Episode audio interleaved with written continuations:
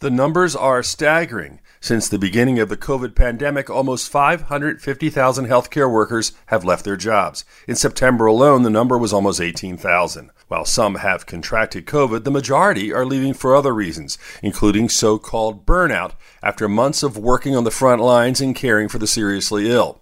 The American healthcare system was already strained prior to the pandemic, but shortages are adding to the stress on professionals who remain. On the positive side, there are initiatives to help grow the workforce as well as provide necessary mental health support to help those dealing with stress. With your health, I'm Dr. Brian McDonough on 1010 Wins.